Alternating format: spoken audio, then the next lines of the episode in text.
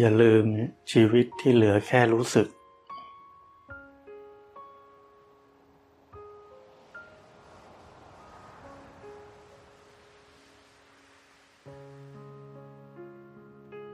แค่รู้หรือแค่รู้สึกเนี่ย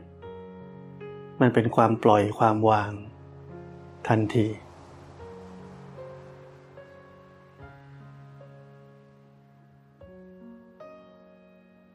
เราทำในรูปแบบ เพื่อที่จะฝึกที่จะแค่รู้สึก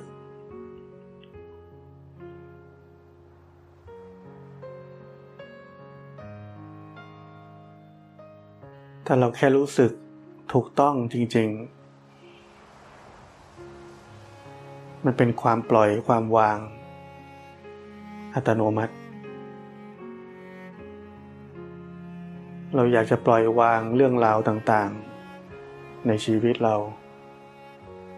ไม่ใช่เราไปปล่อยไปวาง นี่มันเรานั่นมันตัวเราเพราะมีตัวเรา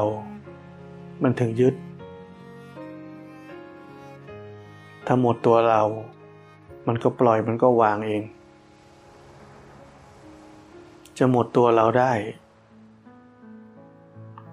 ให้เหลือแค่กิริยา รู้สึก แค่รู้สึก แค่รู้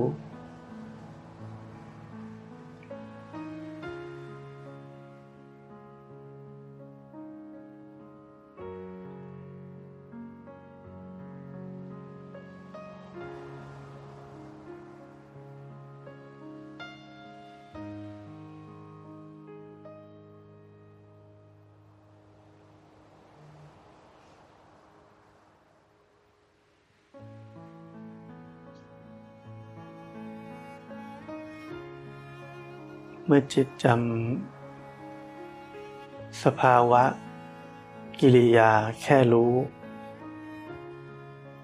ถ้ามันจำได้ เวลาเราเกิดความเอาจริงเอาจังกับอะไร กับใคร กับความคิด กับทิฏฐิ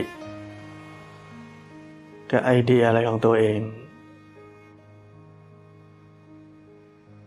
เกิดความจับยึดขึ้น มันจะเกิดภาระทางใจ หนักบ้างเบาบ้าง ล้วนเป็นภาระทั้งนั้น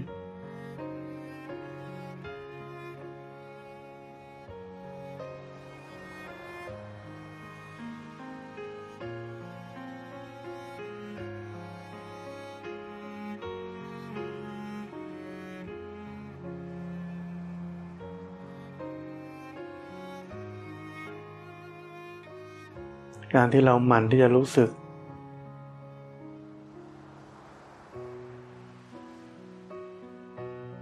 รู้จักสภาพ สภาวะ ในรูปแบบต่างๆ เราจะแยกความแตกต่างได้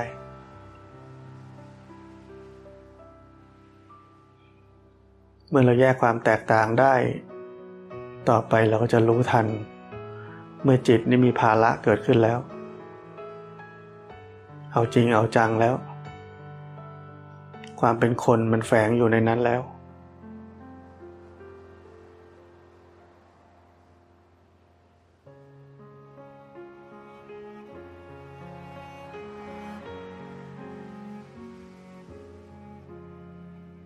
ตอนไม่มีเรื่องมีราวอะไร มันเรานั่งสมาธิแบบนี้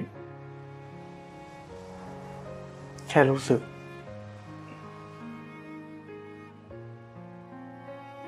แค่รู้สึก ไม่มีการจับ ไม่มีการยึด ไม่มีการเอาอะไรเอาไว้ทั้งนั้น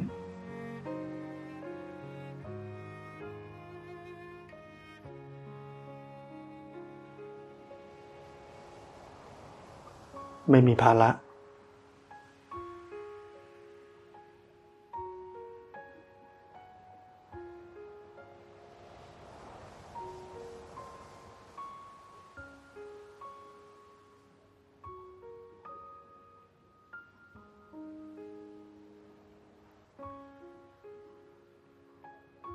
เพราะนั้นการปฏิบัติธรรมมันคือการเรียนรู้ รู้ตอนนี้เป็นยังไง รู้อยู่ ตอนนี้ไม่มีภาระ รู้ไม่มีภาระ ตอนนี้มีภาระแล้ว ติดแล้ว รู้ว่าติดแล้ว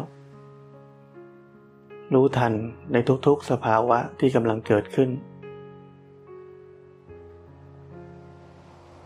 รู้จักมัน ว่าภาระมันเป็นแบบนี้ ความไม่อิสระเป็นแบบนี้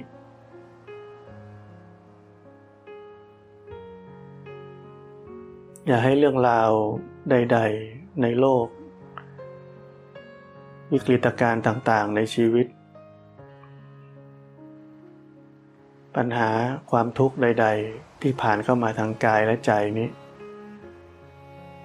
มันหลอกให้เราจมอยู่กับมันทั้งวันทั้งคืน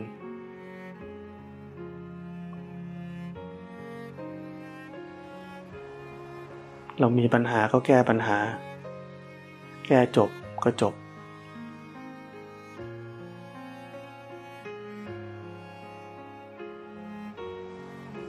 แก้ได้เท่าไหนในเวลานั้นก็เท่านั้น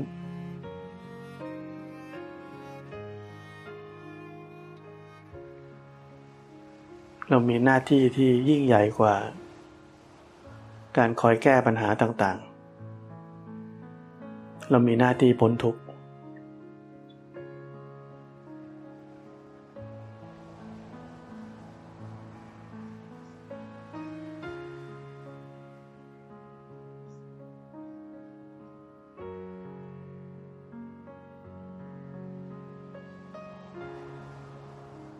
อย่าลืมหน้าที่ที่สำคัญที่สุดของชีวิตเรา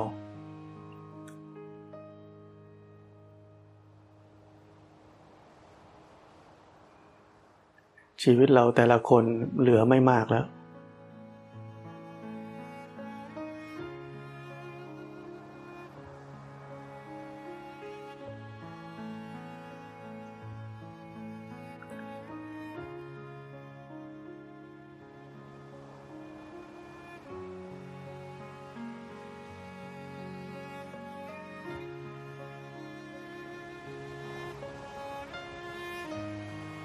เราทุกคนต้องไม่ลืมหน้าที่ตัวเอง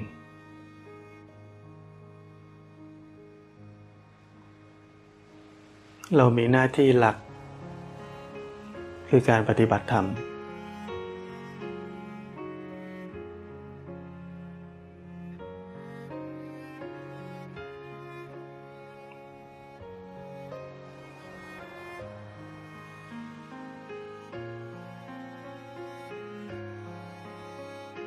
เส้นทางการปฏิบัติธรรมเราต้องใช้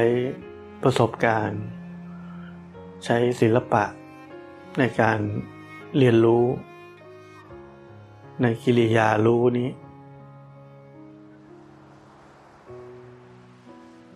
การจะเกิดศิลปะ ในการรู้ตามความเป็นจริง รู้ทันสภาวะในจิตใจ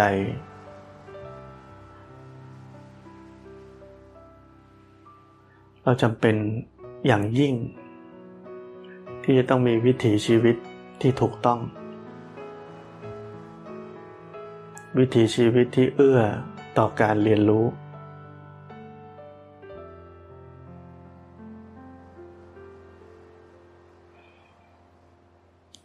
ผมให้ศิลปะทุกคนไม่ได้ แต่ผมให้วิถีชีวิตทุกคนได้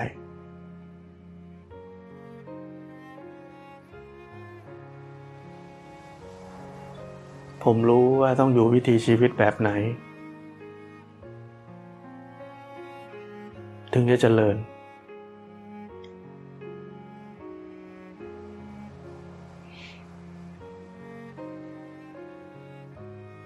ผมรู้ว่าทิฏฐิแบบไหน ถึงจะเป็นสัมมาทิฏฐิผมรู้ว่าทิฏฐิแบบไหน มันเคลือบด้วยมิจฉาทิฏฐิ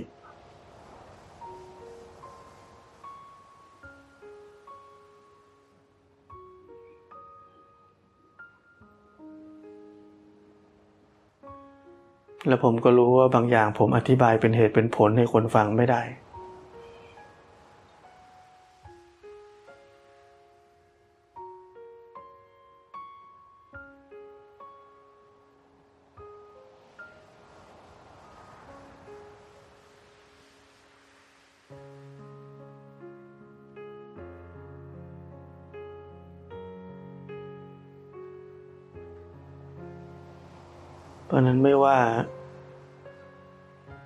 ชีวิตเราจะต้องเจออะไร จะมีความผกพันขนาดไหน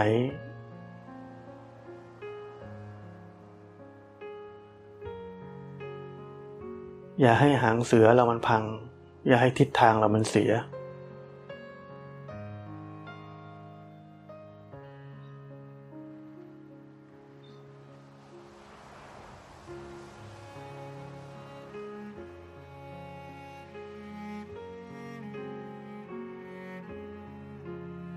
อย่าโดนชักจูงไปด้วยคนในโลก อย่าโดนชักจูงไปด้วยความคิดที่เป็นมิจฉาทิฏฐิ อย่าโดนชักจูงไปด้วยความอ่อนแอของจิตใจ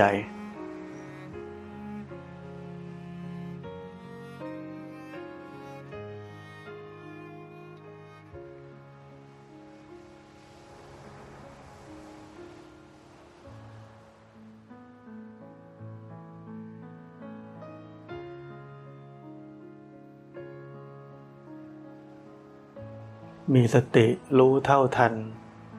อารมณ์ความรู้สึกใด ๆ ที่กำลังเกิดขึ้นในใจ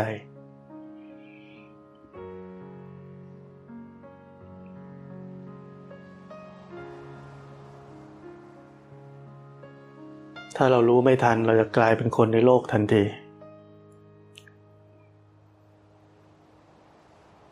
เราจะเป็นคนดีหรือคนไม่ดี ก็เป็นคนในโลกเหมือนกัน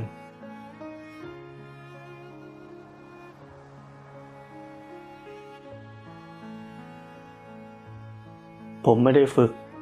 เราทุกคนให้เป็นคนในโลก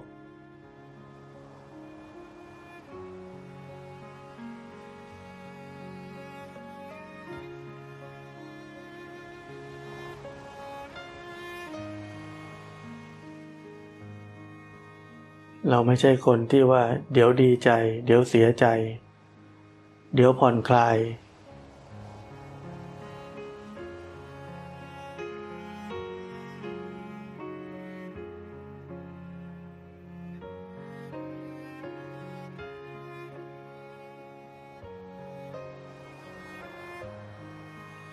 เราไม่ได้เป็นคน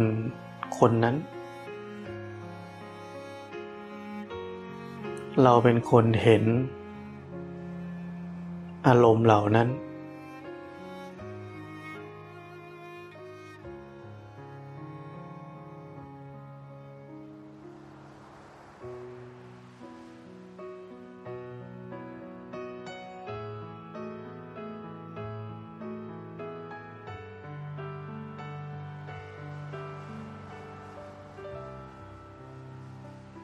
ที่เราจมไปในอารมณ์ใด ๆ เราต้องรู้ทัน ไม่ใช่เพลิดเพลินไปกับ ดีใจ เสียใจ ทุกข์ สุข โกรธ โมโห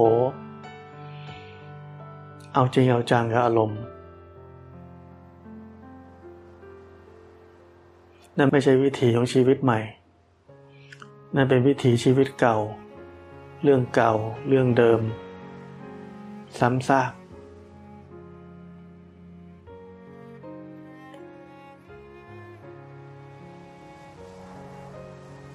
ผมไม่ได้สอนให้ทุกคนเป็นคนอ่อนแอ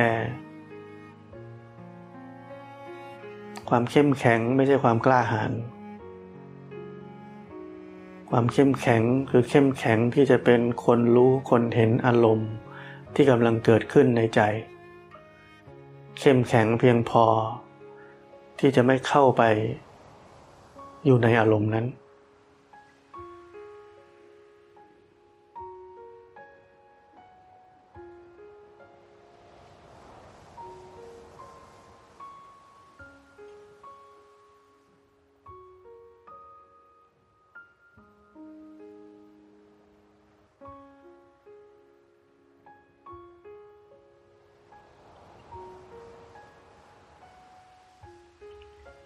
กิเลสมันเรื่องหนักหนา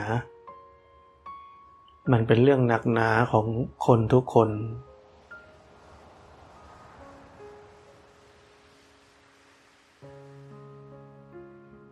โกรธขึ้นมามันห้ามไม่ได้ มันก็อยากด่าคนนั้น มันอยากกินอารมณ์แบบนั้น มันมีความสุขกับการโกรธ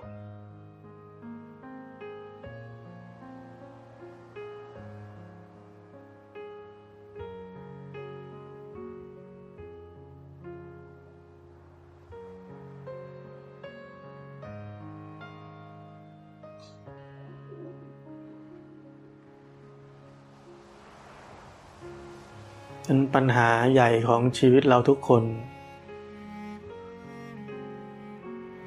อย่างหยับหยาบที่สุดก็คือกิเลส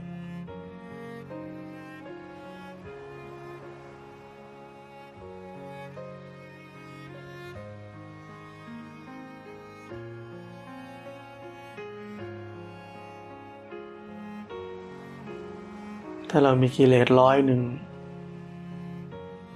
มีโกรธร้อยหนึ่ง แล้วเราตามมันทั้งร้อยเลย คือทุกครั้งอะเอาสักนิดหนึ่ง เอาสักนิดหนึ่ง ไม่มีครั้งไหนเลยที่เราจะแค่ดูมันเฉย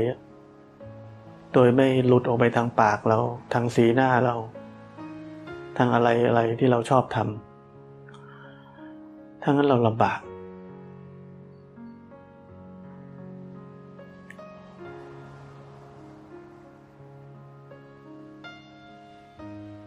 การปฏิบัติที่ควรจะเจริญก้าวหน้า มันก็ไม่ก้าวหน้า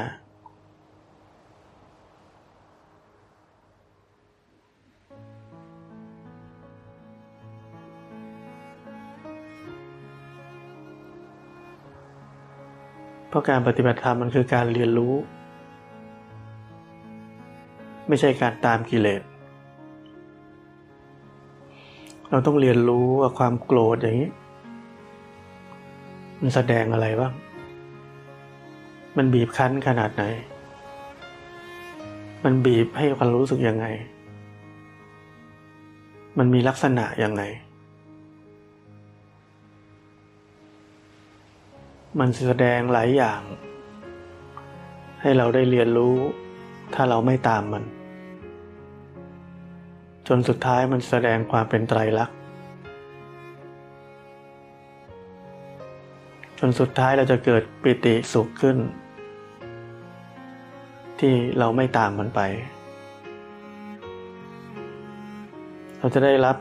ความรู้ได้รับความรู้สึกแบบใหม่ ถ้าเราอดทนที่จะเรียนรู้ สิ่งที่กำลังเกิดขึ้นโดยที่ไม่ตามมันไป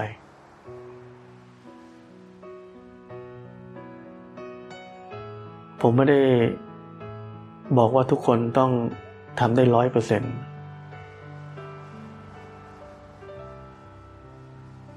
มันไม่มีคนแบบนั้นหรอก ที่ตั้งใจปุ๊บจะทำได้ร้อยเปอร์เซ็นต์มันก็มีพลาดมีพลั้ง มีเผลอไผล เป็นธรรมดา แต่ขอให้มี ขอให้มีจุดเริ่มต้นร้อยให้เหลือเก้าสิบเก้าเก้าสิบเก้าให้มันเหลือเก้าสิบแปดเก้าสิบแปดเหลือเก้าสิบเจ็ด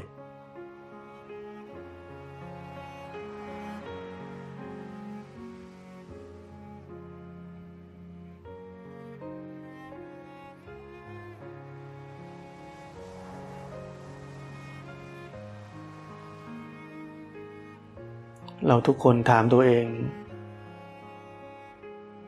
เรามีวิถีชีวิตใหม่แล้วหรือยัง ความเคยชินเก่าๆร้อยเปอร์เซ็นของเรา มันยังร้อยเปอร์เซ็นอยู่ไหม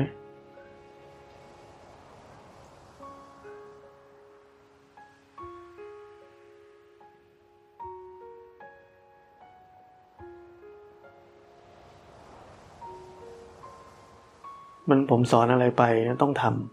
ำถ้าไม่ทำมันไม่เจริญ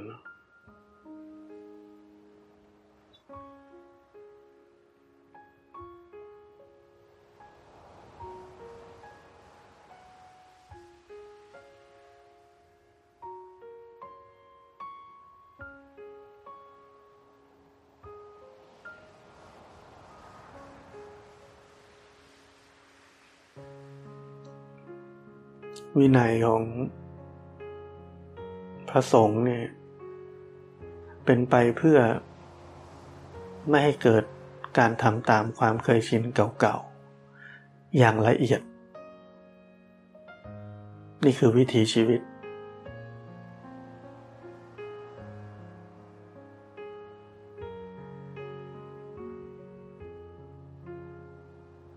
เมื่อก่อนผมไม่เข้าใจทำไมเราจะกินน้ำต้องนั่งด้วย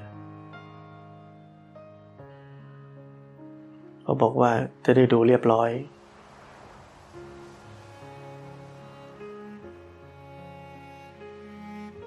แม้กระทั่ง ฉันน้ำก็ต้องมีแก้ว ไม่ให้ฉันจากปากโกรธแบบพวกเรากินกัน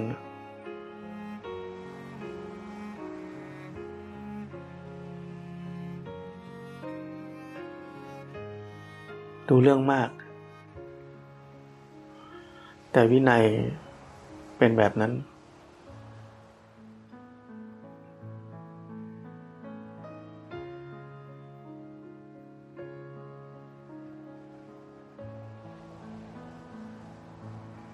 ทั้งหมดก็เป็นไปเพื่อฝึกให้เรามีสติ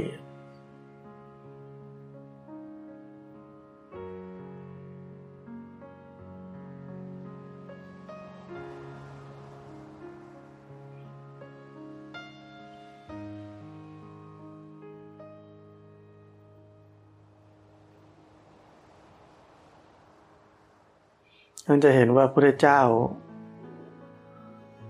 ใช้อะไร ที่ผมบอกบ่อยๆว่า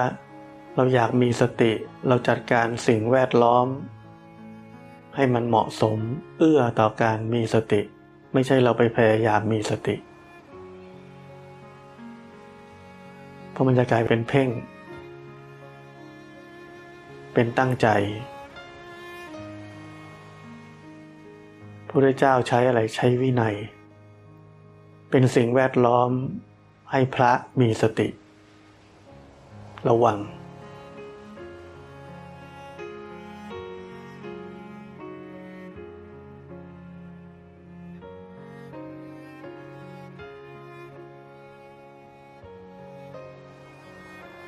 เพราะนั้นผมพูดจากประสบการณ์ผม พูดด้วยภาษาง่าย ๆ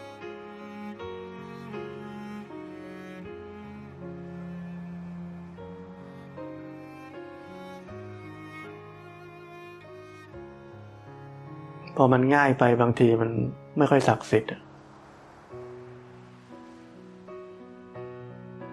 มันไม่ค่อยเข้าใจ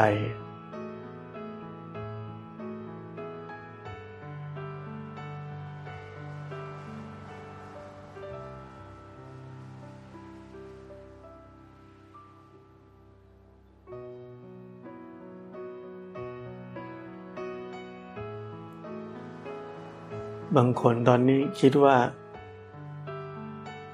ปฏิบัติธรรมแบบอิสระนี่ดีกว่า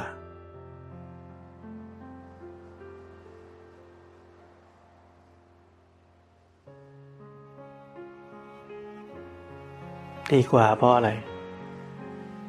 สบาย ไม่ค่อยทุกข์ดี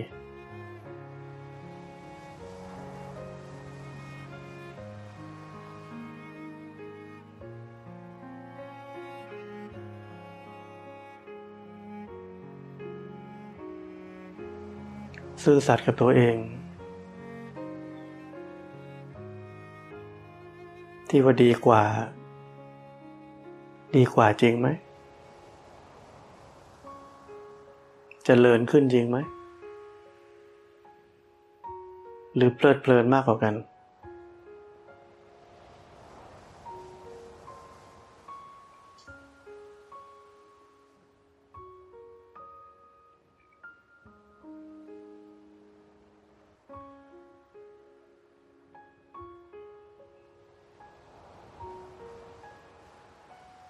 อย่างที่ผมบอกเวลาไม่คอยท่า สบายไปวันๆ ไม่คุ้มหรอก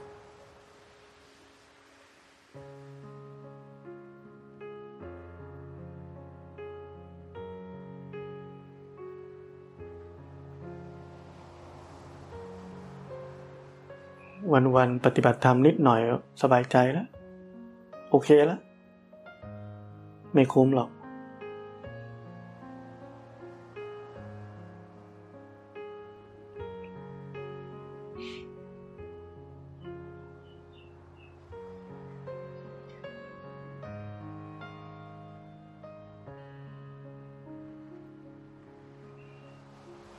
เหมือนหลวงพ่อชาเคยบอกว่า ทิ้งมันไปสักชาติหนึ่ง ผมจะพาพวกคุณทิ้งเอง คือทิ้งอะไร ทิ้งความสุข ความสบาย ความเพลิดเพลินในโลกนี้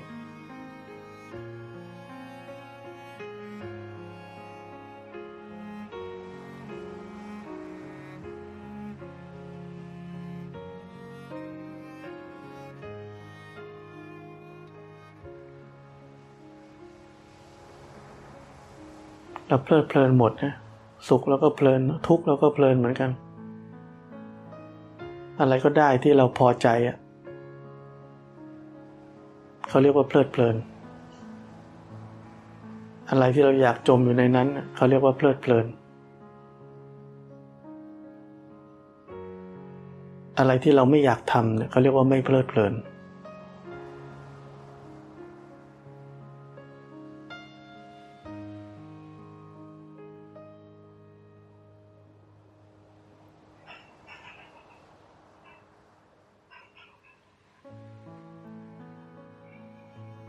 อันนี้พูดในแง่ของนักปฏิบัติธรรมนะ ไม่ใช่บอกไม่อยากฆ่าคนต้องไปฆ่าคน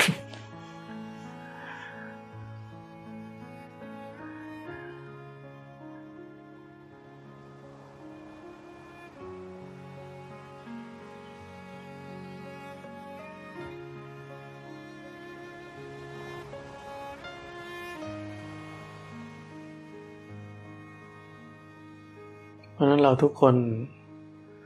มันสังเกตตัวเอง เราจมอยู่ในกับอารมณ์อะไรไหม เราอินอยู่กับความรู้สึกอะไรไหม ถ้าเราไม่เห็นเราจะอยู่ในนั้น เราจะใช้ชีวิตอยู่ในนั้น และเราคิดว่านั้นถูกแล้ว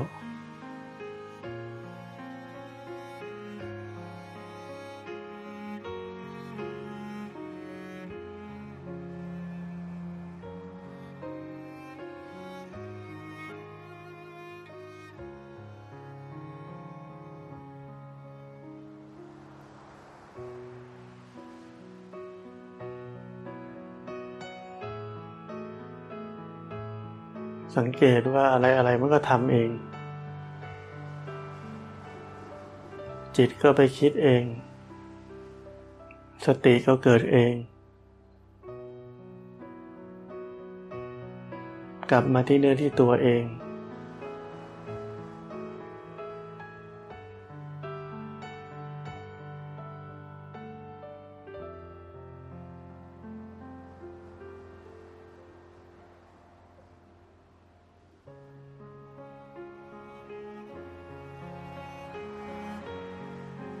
ความรู้สึกที่ถูกรู้สึกอยู่นี้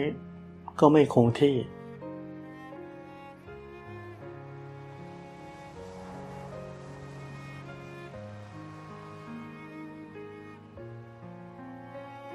เปลี่ยนระดับ เพิ่มลด เปลี่ยนแปลงอยู่ตลอด ไม่ได้อยู่ที่เดิม ไม่ได้เท่าเดิม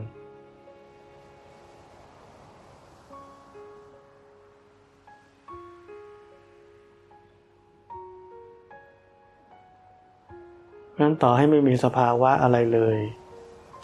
กระแสความรู้สึกที่ถูกรู้สึกอยู่นั้น มันก็เปลี่ยนแปลงอยู่ตลอด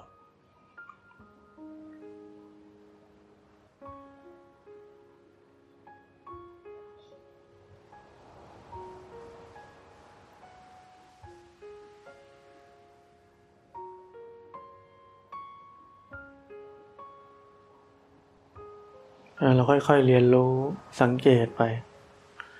สังเกตไปจนมันเหลือแต่อาการ เห็นแต่อาการ จนไม่มีคำพูด จนเบื่อที่จะพูด เบื่อที่จะเรียกว่ามันคืออะไร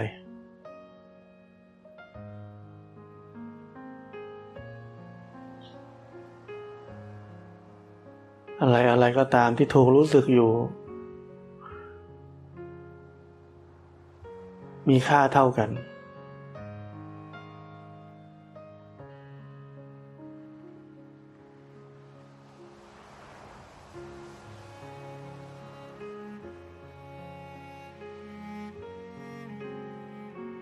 มีค่าเท่ากันในมุมหนึ่งคือไม่มีคุณค่าอะไร